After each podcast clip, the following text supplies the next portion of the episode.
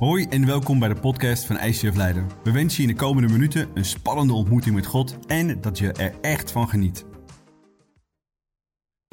Wauw, fantastisch dat we hier zijn voor de allerlaatste in de Hashtag Jesus-serie die we elk jaar weer hebben. Waarin we inzoomen op wie Jezus is, zodat hij dichterbij kan komen, ons praktischer wordt in ons leven en echt zichtbaarder en tastbaarder wordt.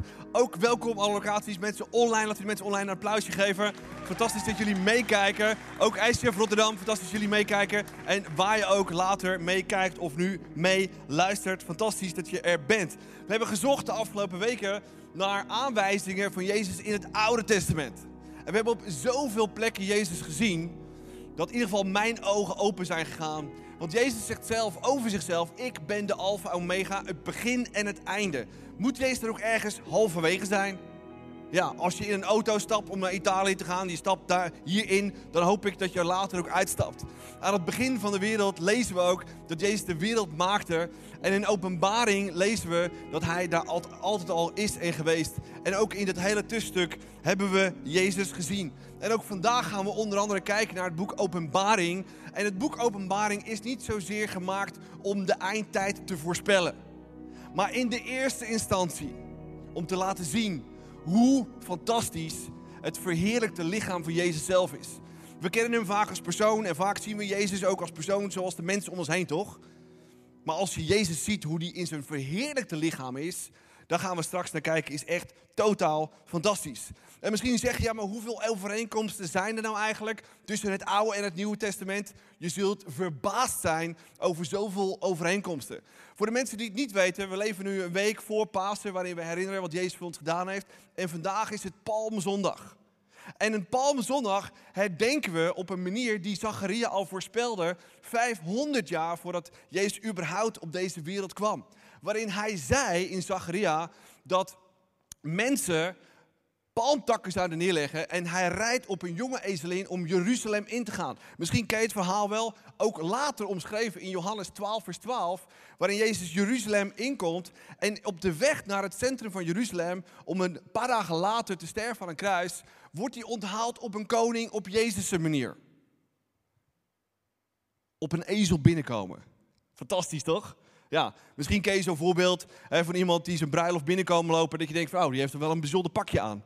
Jezus was, dit was zijn manier om als koning Jeruzalem in te komen lopen op een hele bijzondere manier. En dat lezen we dus. En er zijn nog zoveel meer overeenkomsten tussen het Oude en het Nieuwe Testament. Ik heb een slide voor jullie meegenomen, wat fantastisch laat zien hoeveel overeenkomsten er zijn tussen het Oude en het Nieuwe Testament. Je ziet hier de... Terug. terug. Applaus voor de multi. Ja, de, de hoofdstuk. Je ziet hier de Bijbelboeken, de hoofdstukken. In het midden het langste uh, hoofdstuk van de hele Bijbel, Psalm 100. 19 precies. En er zijn 73.000 overeenkomsten tussen het Oude Testament en het Nieuwe Testament. Het Oude Testament en het Nieuwe Testament. Ongelooflijk fantastisch hoe de Bijbel is. En vandaag ga ik je meenemen in een heel bijzonder verhaal over Jezus die op weg is naar Emmaus. En hij is daar met twee discipelen die even niet doorhebben dat Jezus naast hen loopt. Kun je je voorstellen? Je bent drie jaar onderlang, lang onderweg geweest met Jezus. En dan ben je op weg naar Emmaus. Een kleine 30 kilometer lopen. Lekker stukje wandelen. Is het een lang gesprek geweest? Totaal. En we lezen daar het volgende. Hij zei tegen hen, Jezus, toen ik nog bij jullie was, heb ik tegen jullie gezegd dat alles wat in de wet van Mozes, bij de profeten en in de psalmen over mij geschreven staat, in vervulling moest gaan. Ook het kruis. En daarop maakte hij hun verstand ontvankelijk voor het begrijpen van de schriften. Hij liet ze dus letterlijk zien in het Oude Testament en in het Nieuwe Testament, maar met name in de boeken van Mozes en de schriften en psalmen, dat hij daar was. En precies dat is wat we de afgelopen weken hebben gedaan. We hebben in het Oude Testament gekeken, waar was Jezus in het Oude Testament? In Genesis, in Exodus, in Leviticus, in Numeri, in Deuteronomium, in al die psalmen. En we hebben op al die plekken gezien waar Jezus was. En laten we even een korte recap doen over waar hij was. En ik hoop dat deze message ons weer gaat helpen. Dat niet alleen onze ogen open gaan, maar dat onze ogen open gaan, net zoals die van de discipelen van Jezus, om de dingen te zien in zijn woord die we misschien nog nooit hebben gezien.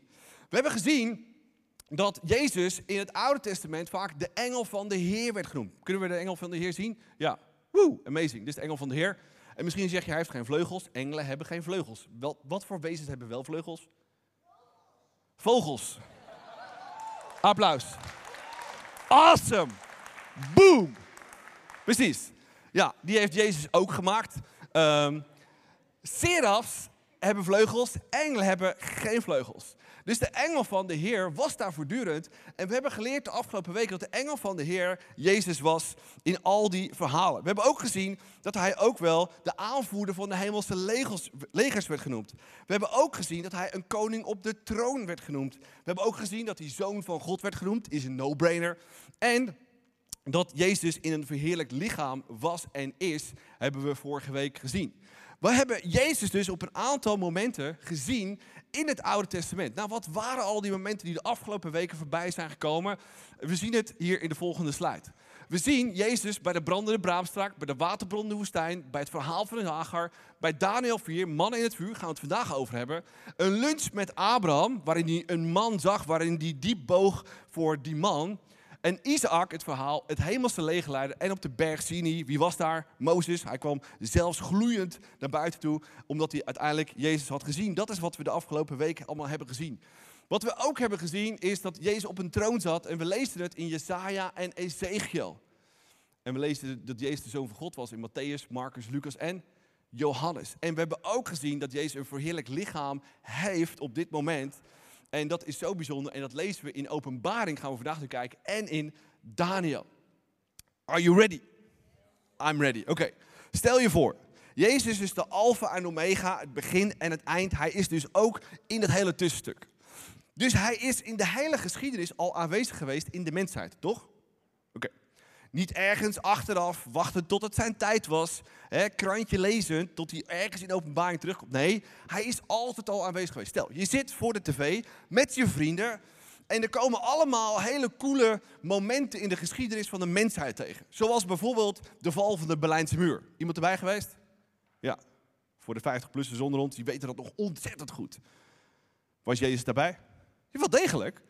En wat dacht je van de Eerste Wereldoorlog? Was Jezus daarbij? Wel degelijk. Toen de Franse revolutie daar was, was Jezus daarbij? Wel degelijk. Wat denk je van Da Vinci? Wie kent zijn tekeningen en zijn beelden niet? Was Jezus daarbij? Wel degelijk. Als we kijken naar de piramide van Egypte, in die geschiedenis was Jezus daarbij. Jezus was er altijd bij. En we gaan je meenemen in weer zo'n bijzonder verhaal in het Oude Testament, waarin we ervaren en zien dat Jezus dichterbij is dan dat je zelf maar denkt. Er gebeurt het volgende. Daniel, je kent het verhaal, in het Oude Testament, leefde 500 jaar voor Christus, had een bijzondere relatie met God en had een bijzondere ontmoeting met Jezus. Toen ik mij aan de oever, dit is een profetie, een visioen, aan de, toen ik mij aan de oever van de grote rivier de Tigris bevond, sloeg ik mijn ogen op en zag ik een man. Wat hebben we de afgelopen weken vaak gezien? Een man, een mens in de gedaante van Jezus. Gekleed in linnen, met om zijn heupen een gordel gemaakt van goud uit ufas. Zijn lichaam was als turkoois, zijn gezicht leek om een bliksem en zijn ogen waren als fakkels van vuur. Zijn armen en voeten glansden als gepolijst brons en zijn stemgeluid leek als door een mensenmenigte, eventjes met mensenmenigte, awesome, te worden voortgebracht. Nou, dit was maar een hele kleine mensenmenigte. Stel dat je echt gewoon in een stadium zit, vol met mensen, 80, 90.000 mensen. Dit was de stem van Jezus. En zeg je, ja, maar het is toch niet menselijk? Nee, precies, dit is het verheerlijkte lichaam van... Dit is geen poëzie, mensen. Dit is geen poëzie, het is niet een leuke droom die iemand heeft. Dit is iemand, Jezus zelf, die we zien zoals hij nu werkelijk is in een verheerlijk lichaam, zoals hij zich soms heeft laten zien. Waar liet hij zich nog meer zien? Ken dat verhaal nog? Je Petrus, Johannes, Jacobus, beste vrienden van Jezus, op de berg, in de hof van Gethsemane. Wat gebeurde daar toen? Hij ontmoette daar Elia en Mozes. En heel even, heel even was hij daar weer verheerlijkt. Het komt mij heel even, want Petrus, Johannes en Jacobus waren er ook bij. Konden die een verheerlijk lichaam verduren? Kunnen wij Jezus het heerlijke lichaam verduren? Forget it. We kunnen het alleen verduren als we ooit boven zijn en ik zie uit naar die fantastische dag. Dus die verschijning in die menselijke vorm, dat is wat we zien. En hij is nu niet meer in een menselijke vorm, hij niet als een engel van de Heer. Hij is ook niet een aanvoerder van de hemelse legers, maar hij is in zijn werkelijke vorm, Jezus zelf in zijn verheerlijkte vorm. Dat is hoe Jezus eruit ziet, wat we net hebben gelezen, als je ooit boven bent bij Jezus. Is dat fantastisch? Wie kijkt er naar uit? Nou, er zijn een aantal mensen die twijfelen, ik wil wat dingen op orde krijgen.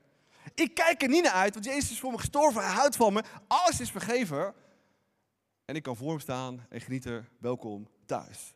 Dat is het moment waar ik zo naar uitkijk. We gaan nu fast forward van Daniel naar openbaring. Waarin we dezelfde soort dingen lezen als in het visioen van Daniel. Er staat, staat in, ik draaide mij om. Johannes ziet hier Jezus. Om te zien welke stem er tegen mij sprak. Toen zag ik zeven gouden kandelaars en daartussen iemand die eruit zag als een mens. Maar hij was God. Hij was gekleed in een lang gewaad, hij had een gouden band om zijn borst. Zijn haar was wit als witte sneeuw of als wol. En zijn ogen waren als een vlammend vuur. Zijn voeten gloeiden als brons in de oven. Zijn stem klonk als het geluid van een geweldige watermassa. Of met z'n allen. Ja, maar dan iets harder. Um, in zijn rechterhand had hij zeven sterren en uit zijn mond kwam een scherp zwaard. Een tweesnijdend. Wat lezen we in de Bijbel wat een tweesnijdend zwaard is? De Bijbel, het woord van God, dat is Jezus zelf, wat leven in overvloed geeft. Zijn gezicht schitterde als de felle zon. Johannes ziet hier Jezus in zijn volmaakte, verheerlijkte vorm. Die wij pas te zien krijgen als we ooit bij hem zijn. En ik zie uit naar dat verhaal. Esther, laat ons zien wat we nog meer kunnen leren in het verhaal van Daniel. Ja, Daniel. Daniel 3 is een heel bekende passage. Wat gebeurt er in Daniel 3? Probeer het je voor te stellen. We zijn in de provincie Babel. En op dat moment reageert koning Nebukadnezar. En Nebukadnezar die richt een gouden beeld op. Hij richt een gouden beeld op en hij wil dat de hele mensenmenigte dat beeld aanbidt. Zie je het voor je, al die mensen, dat enorme gouden beeld. En in die menigte zijn drie personen, drie vrienden van Daniel, drie Israëlieten, drie vrienden van God. En zij weigeren om dat beeld te aanbidden. Zij weigeren het. En wat gebeurt er dan? Er wordt besloten, Nebukadnezar is zo boos, is zo kwaad dat hij besluit om die drie vrienden van Daniel, om ze in een vuuroven te gooien. En niet zomaar, hij geeft bevel om die vuuroven zeven keer zo heet te zetten als normaal. En die vuuroven is zo enorm, zo enorm heet dat de soldaten die die drie mannen in dat vuur moeten gooien, ter plekke sterven door die uitslaande vlammen.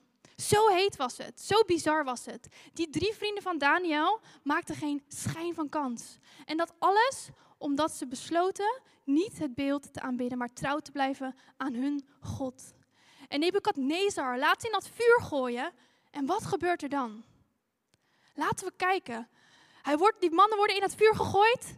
En dan zegt Nebuchadnezzar het volgende.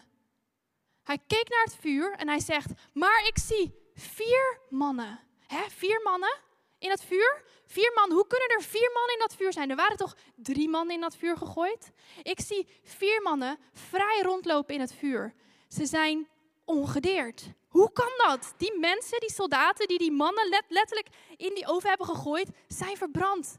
Maar die drie mannen, lopen daar nog steeds in dat vuur en er is een vierde persoon bij. Ze zijn ongedeerd en de vierde persoon die lijkt op een godenzoon. Die vierde persoon lijkt op een godenzoon. Het is Gods zoon. Het is Jezus Christus zelf die bij hem was in dat vuur. Wauw. En we weten niet of die drie vrienden, of die die vierde persoon ook hebben gezien. En we zien hem soms misschien niet in onze eigen vuuroven. We zien misschien niet die vierde persoon, maar hij is er wel altijd. Hij is erbij in onze vuurovens. En dit verhaal, dat raakte me zo. Omdat dit verhaal iets in mij aanwakkerde. En ik dacht aan mijn eigen vuurovens, in mijn eigen leven. En als ik denk aan mijn eigen vuurovens, situaties in mijn leven waarin het letterlijk heet wordt onder mijn voeten, waarin alles voor mijn gedachten om me heen in de brand staat, dan zijn dat situaties niet grote dingen in mijn leven, geen heftige periodes in mijn leven, maar dat zijn juist dingen in het alledaagse leven. In het alledaagse leven waarin er situaties en momenten komen dat ik denk, ik kan dit niet meer, ik wil dit niet meer, ik snap het niet, ik begrijp het niet, ik kan niet meer helder nadenken, het is te veel, ik wil dit niet en het gaat allemaal mis. Dat zijn voor mij die momenten dat ik negatief ga denken en ik zie het niet meer zitten. En dat zijn niet momenten dat er echt grote en heftige dingen gebeuren in mijn leven, maar het is juist in het alledaagse leven. De opeenstapeling van dingen in mijn dagelijks leven. Waarin ik verantwoordelijkheden heb voor mezelf, waarin ik dingen voor mezelf moet doen, mijn werk moet doen, maar waar ik ook voor mijn kinderen moet zorgen, waar ik voor mijn huishouden wil zorgen, waar ik voor andere mensen wil zijn, waarin ik een goede vrouw wil zijn, een goede vriendin wil zijn. En zoveel dingen in mijn dagelijks leven dat ik denk, ah, ik kan dit nu niet meer. Het wordt me te veel. En dat zijn momenten in mijn, in mijn leven dat mijn vuurovens zijn. En de afgelopen periode was voor mij zo'n periode dat ik dacht, dit is te veel. Ik kan het niet meer. Ik weet het niet, God. En dan word ik gestrest. En dan raak ik gefrustreerd. En dan kan ik in zo'n moment gewoon soms ontploffen. Misschien herken je die momenten wel. En dat zijn mijn vuurovens. En twee weken geleden ging het in de celebration over Jezus als aanvoerder van de hemelse legers. En hoe hij ons wil leiden en hoe hij voor ons uit wil gaan en hoe we dicht bij hem moeten blijven. En ik merkte dat ik dacht, ja maar dat doe ik toch. Ik, ik blijf bij Jezus. Als er iets heftigs in mijn leven gebeurt, dan zorg ik dat ik dicht bij hem ben. Dan zorg ik dat ik achter hem sta. Dan ben ik daar bij hem. Jezus is mijn vriend en ik weet dat hij er altijd is. En toen aan het einde van de celebration gingen we bidden en ik sloot mijn ogen en ik dacht, is dat wel echt zo? Geloof ik wel echt dat Hij er altijd is? En ben ik ook wel echt altijd bij Hem? Of ga ik alleen maar naar Hem toe als er grote dingen in mijn leven zijn? Als het moeilijk wordt, als er echt grote uitdagingen zijn? En ik sloot mijn ogen en ik dacht na en ik kreeg een bijzonder beeld. Ik zag hoe Jezus met zijn wapenuitrusting als echte aanvoerder in mijn huiskamer stond. Hij was in mijn situatie. Hij was bij mij, in mijn huis, met mijn dochters, in mijn huis. En ik dacht, wauw, hij is daar. En na het gebed deed ik mijn ogen weer open. En misschien ken je het wel. Ik kreeg de gedachte, wauw, mooi beeld, maar is dit niet gewoon iets wat ik zelf heb bedacht? Heb ik niet zelf ingevuld met mijn eigen fantasie? Heb ik dit beeld zelf bedacht, het plaatje zelf gemaakt? En ik besloot weer om mijn ogen te sluiten. En ik zei, Jezus, wat wilt u laten zien? Wat wilt u laten zien met dit beeld? Was het echt u? Wilt u echt tot mij spreken? En Jezus zei tegen mij op dat moment, Esther, ik ben er voor je. Juist in die momenten. Juist in die momenten in je dagelijks leven. Wanneer je met je dochters bent, wanneer je het niet meer weet, wanneer het zwaar is. Daar ben ik. Daar wil ik je leiden, daar wil ik je beschermen en daar wil ik je sterken. Niet wanneer er een grote strijd is. Tuurlijk, daar ben ik ook bij, maar juist in die kleine momenten. Elke dag weer wil ik je leiden, wil ik je beschermen en wil ik je sterken. En op dat moment besloot ik, wauw, Jezus, dat is wat ik wil. Dat is wat ik wil ervaren. Ik wil u in elke dag, in alledaagse dingen, juist ervaren. Wauw. Ik denk dat we allemaal wel onze vuuroven hebben in jou en mijn leven. Allemaal zoals we hier zitten of online thuis. Uh, we hebben allemaal onze plek. We hebben allemaal onze angsten. We hebben allemaal onze zorgen. En dat is onze vuuroven. Mijn vraag van, op dit moment is: wat is jouw vuuroven? En vaak zul je dan zeggen: ja, het is die zorg en het is die angst en het is dat moment. En... Precies. Maar daarvoor is er al een situatie geweest. En de grote vraag is, was Jezus daar? Of is Jezus daar in jouw vuur over? Of sterker nog, kun je Jezus zien in jouw situatie in plaats van dat je naar het vuur kijkt? Want we kijken vaak naar het vuur en de zorgen en de stress en de problemen in ons leven. Maar moeten we niet in het vuur kijken naar die Jezus die jou kan helpen? Want als je met onmogelijke issues komt in je leven, heb je dan een God nodig die het onmogelijke kan doen? Ik heb een God nodig die het onmogelijke kan doen. En ik heb een Jezus die het onmogelijke kan doen. Want hij stond op uit de dood en hij deed wonderen in het Oude Testament. Hij deed wonderen in het Nieuwe Testament. Wil hij dat dan nog steeds doen in jouw leven? Natuurlijk. Waarom denk je dat je anders Gods geest hebt? Iemand een telefoon? Wat doe je met een telefoon? Bellen. Ja. Wat doe je met Gods geest? Waar is Gods geest voor bedoeld? Om te bellen met God. Wat zeg je dan tegen hem? Leuke dag, ik heb wat issues, waarschijnlijk kan je me niet helpen, ik zie het niet zitten, ik heb weer een hoop zorgen. Hele verhaal, lastig, moeilijk, lastig, moeilijk, lastig, moeilijk, lastig, moeilijk, lastig, moeilijk. Wat vergeet je te vragen? De oplossing. Jezus, regel het. Dat is wat ik doe. Jezus, het is niet mijn issue. Mijn issue is u te geloven, u te volgen en het van, alleen van u te verwachten. Easy? Ja, klinkt heel easy.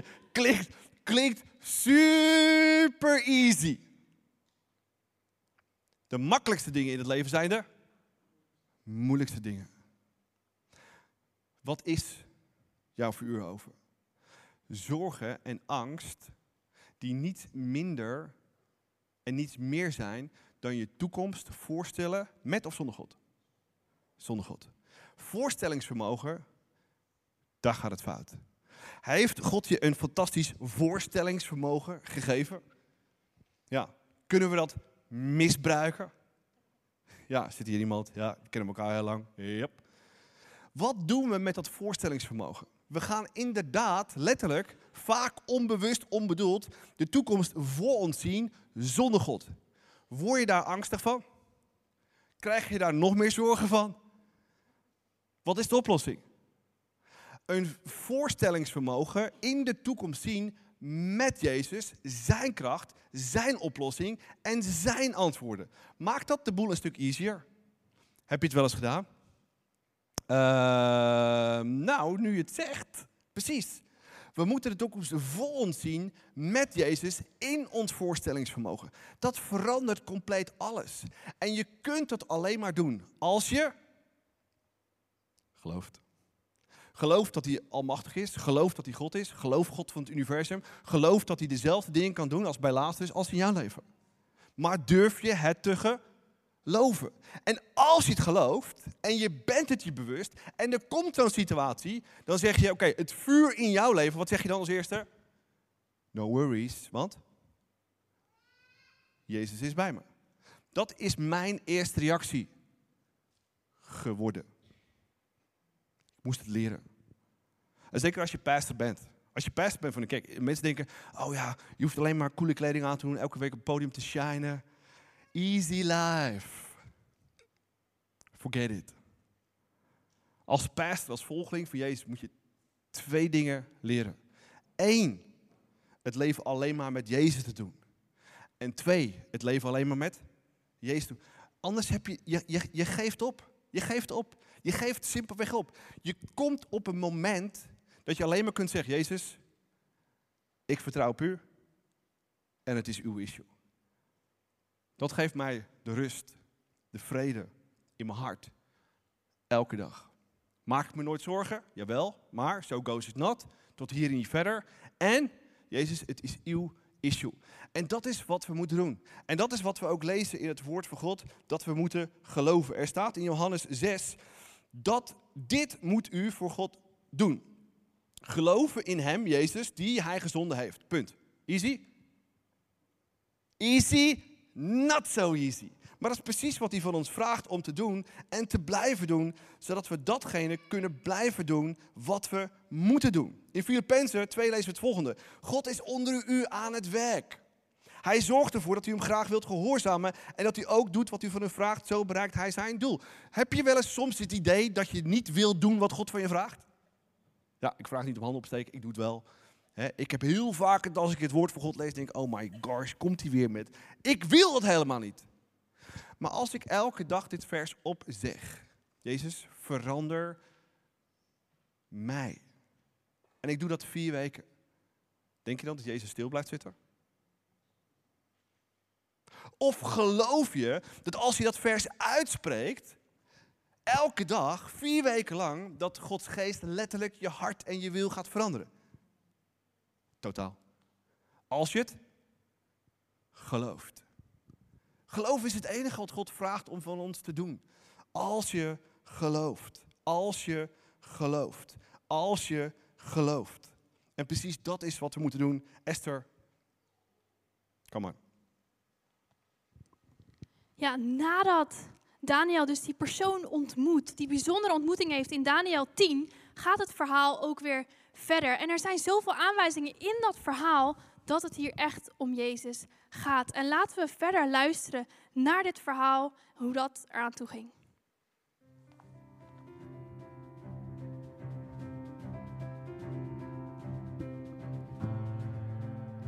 Ik bleef alleen achter. Door dit indrukwekkende visioen verloor ik al mijn kracht. Ik werd doodsbleek en ik voelde me als verlamd. Toen hij tegen mij begon te praten, verloor ik het bewustzijn en lag lang uit op de grond. Maar zijn hand raakte mij aan en richtte mij op op handen en knieën. Ik beefde van angst. Hij sprak tegen mij: Daniel, geliefde man van God, sta op en luister aandachtig naar wat ik u te vertellen heb. Want God heeft mij naar u toegestuurd. Terwijl hij zo met mij sprak, ging ik bevend staan. Wees niet bang, Daniel, zei hij. Want uw gebed is in de hemel gehoord en verhoord. Al vanaf de allereerste dag waarop u zich voor God boog en begon te bidden om inzicht. Diezelfde dag werd ik gestuurd om u hier te ontmoeten. Maar onderweg werd ik 21 dagen lang opgehouden door de machtige, boze geest die heerst over het rijk van de Perzen.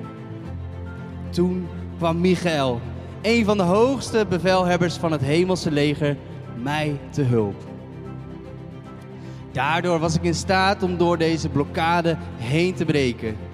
Ik ben hier gekomen om u te vertellen wat met uw volk in de eindtijd zal gebeuren. Want de vervulling van deze profetie zal nog vele jaren op zich laten wachten. Al die tijd keek ik naar de grond, niet in staat een woord uit te brengen. Maar toen raakte iemand, hij zag eruit als een mens, mijn lippen aan en ik begon weer te spreken. Ik zei tegen de persoon voor mij: Mijn Heer, ik ben verlamd van angst door uw verschijning. Ik heb geen kracht meer over. Hoe kan iemand als ik zelfs maar met u spreken? Ik voel me helemaal krachteloos en ik kan amper ademen. De persoon die eruit zag als een mens raakte mij opnieuw aan, waardoor ik weer wat kracht kreeg. God houdt heel erg veel van u, zei hij. Wees dus niet bang. Rustig maar. U moet heel sterk zijn.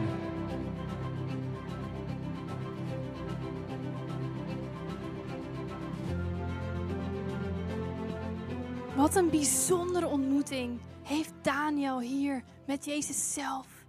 En toen ik dit voor het eerst las, toen raakte het me echt.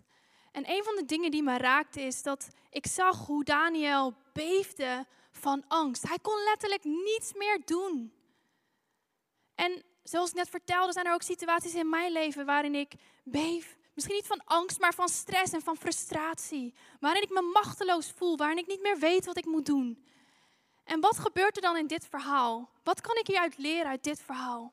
Er gebeurt iets heel bijzonders, want Jezus spreekt rechtstreeks tot Daniel. En ik heb afgelopen twee weken heb mezelf voorgenomen om precies datzelfde te doen. In situaties waarin ik weer overweldigd word, wanneer ik het niet meer zie zitten, wanneer ik niet meer helder kan denken, wanneer ik stress ervaar, wanneer ik frustratie ervaar, wanneer ik het niet meer weet, besloot ik om die woorden die Daniel hier te horen krijgt, tot mezelf te spreken. Om die tot mijn eigen ziel te spreken. En wat ik simpelweg deed, is ik pakte mijn hoofd vast of ik legde mijn hand op mijn hart en ik sprak die woorden uit. En ik zei, wees niet bang Esther, rustig maar, wees sterk. En ik deed dat om mijn gedachten toe te spreken. Ik deed dat om mijn hart toe te spreken.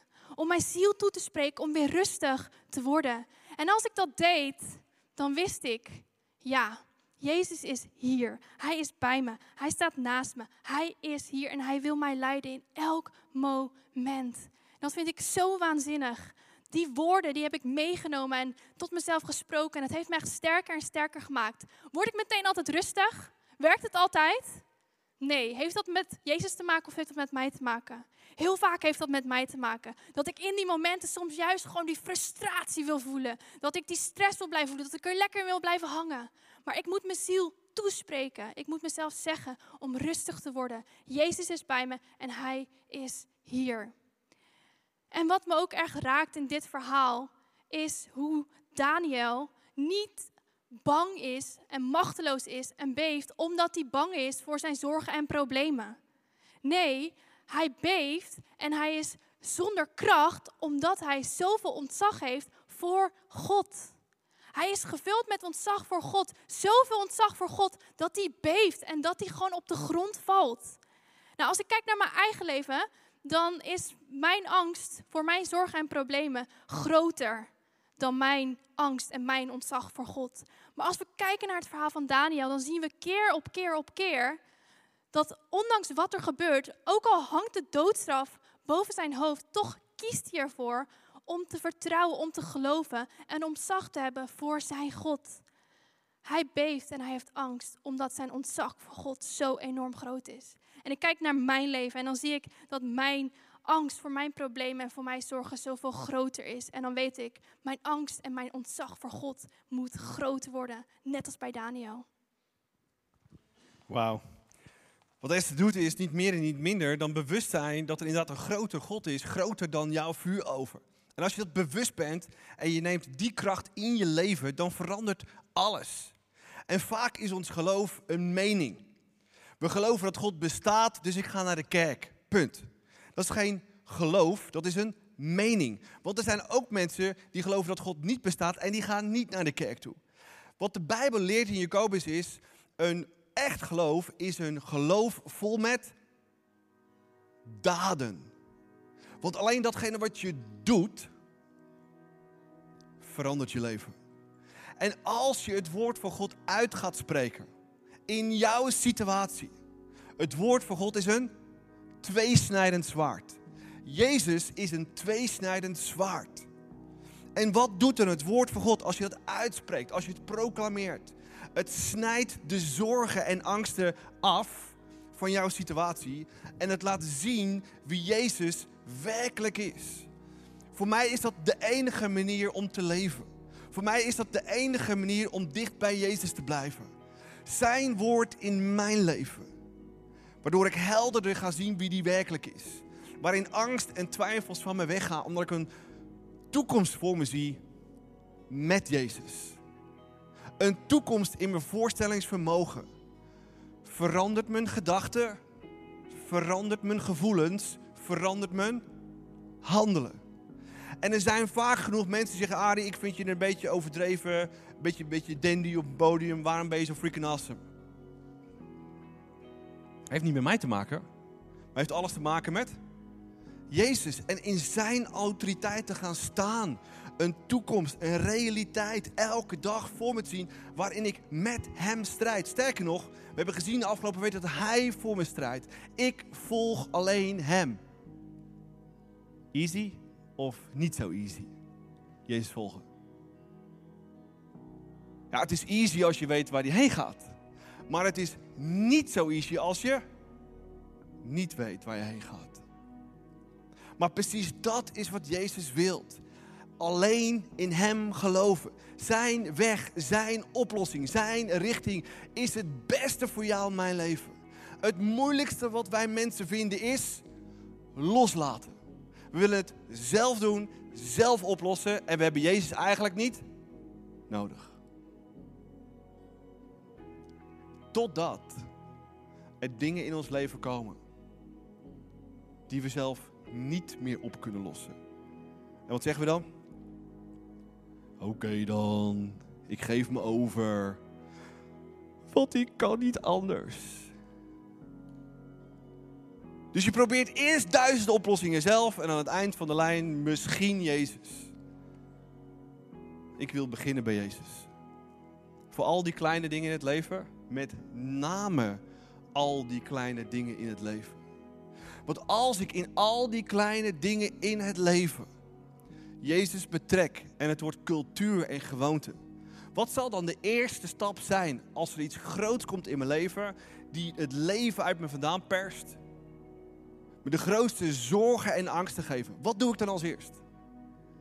Jezus. Het is altijd Jezus. Elk moment, elke dag, elke week, elke maand, de rest van je leven. Niet dat je er scheidsziek van wordt, maar dat je leven in overvloed krijgt. Elk moment. Jezus alleen. Een voorstellingsvermogen in de toekomst met Jezus is een ander gevoel met Jezus in jezelf. Is anders handelen in het dagelijks leven met Jezus, zodat je letterlijk voor de duivel niet bang bent. Waarom hoeven we niet bang te zijn voor de boze? Omdat waar Jezus is, is licht, is vrijheid, is kracht, is uiteindelijk echte vrijheid. Laten we een moment de tijd nemen om te reflecteren over wat we gehoord hebben. Een moment de tijd nemen om terug te kijken op de afgelopen vijf, zes weken. Wat we gezien en gehoord hebben.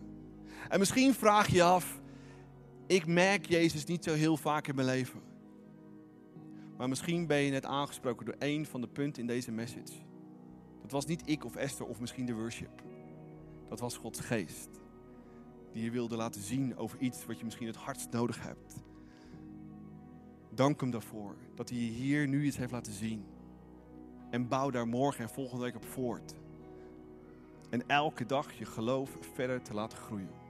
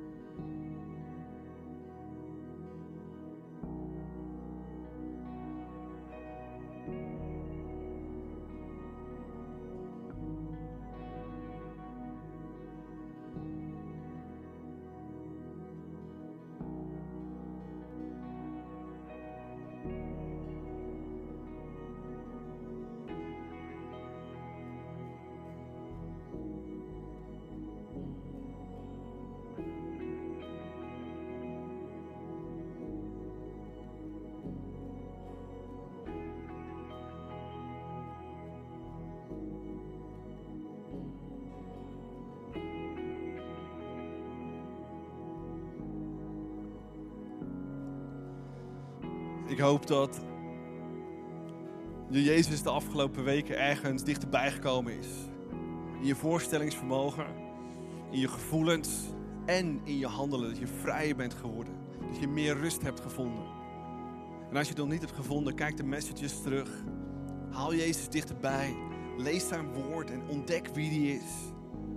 En weet dat hij elke dag in jouw situatie, in jouw voorstellingsvermogen, het groter verschil kan maken. Ik wil je meenemen in een gebed waarin we Jezus toe gaan laten in ons voorstellingsvermogen. Iets wat je hier kunt doen, maar iets wat je natuurlijk elke dag ook zelf kunt doen. Misschien heb je vandaag geen vuur over, maar weet je dat er morgen wel een vuur over is, of woensdag.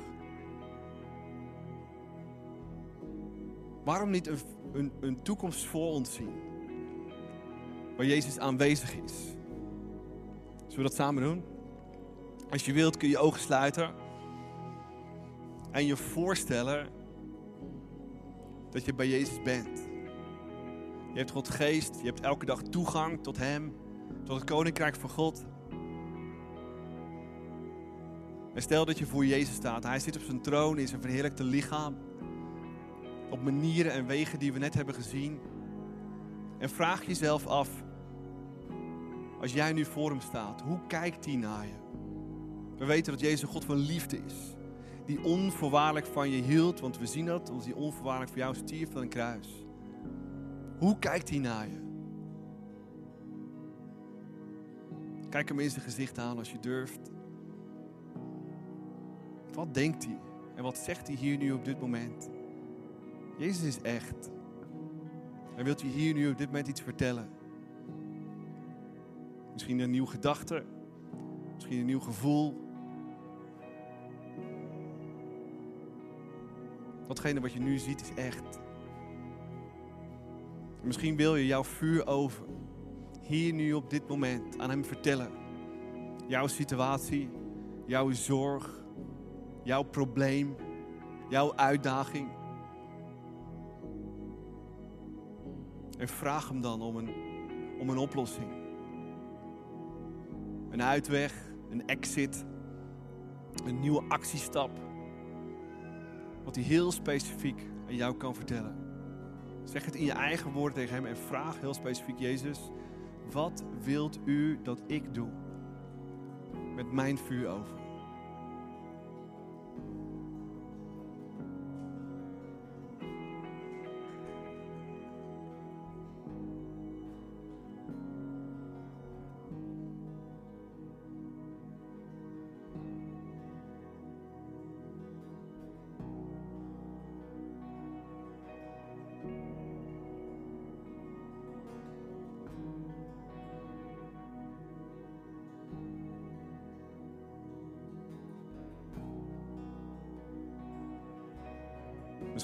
Op dit moment stil bij je en heb je niet per definitie een voorstellingsvermogen die Jezus tegen je spreekt. Maar dit kunnen we elke dag doen. S ochtends, smiddags tijdens de lunch, ergens tussendoor.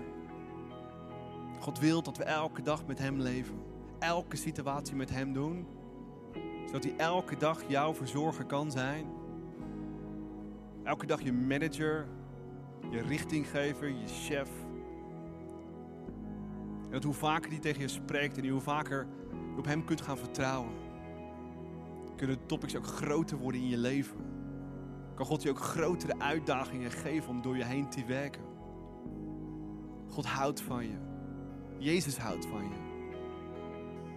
En hij wil dat we in elke situatie niet het vuur zien, maar Jezus. En Jezus, we spreken hier nu uit dat we vanaf vandaag in elke situatie niet het vuur zien, maar u in het vuur. U hebt een oplossing.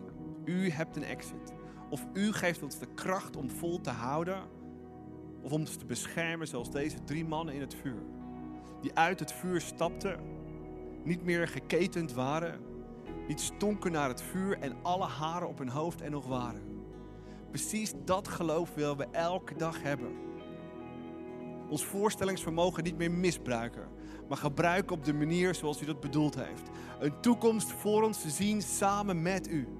Waarin u een oplossing heeft, waarin u een richting heeft, waarin u een antwoord heeft. En u simpelweg te volgen waar dat ook heen leidt. Want die ontdekkingsreis en dat vertrouwen wilt u dat we ontwikkelen samen met u. Want dat geeft echte rust en echte vrijheid. Want waar u leidt, geeft u precies datgene wat we nodig hebben. Niet meer en niet minder.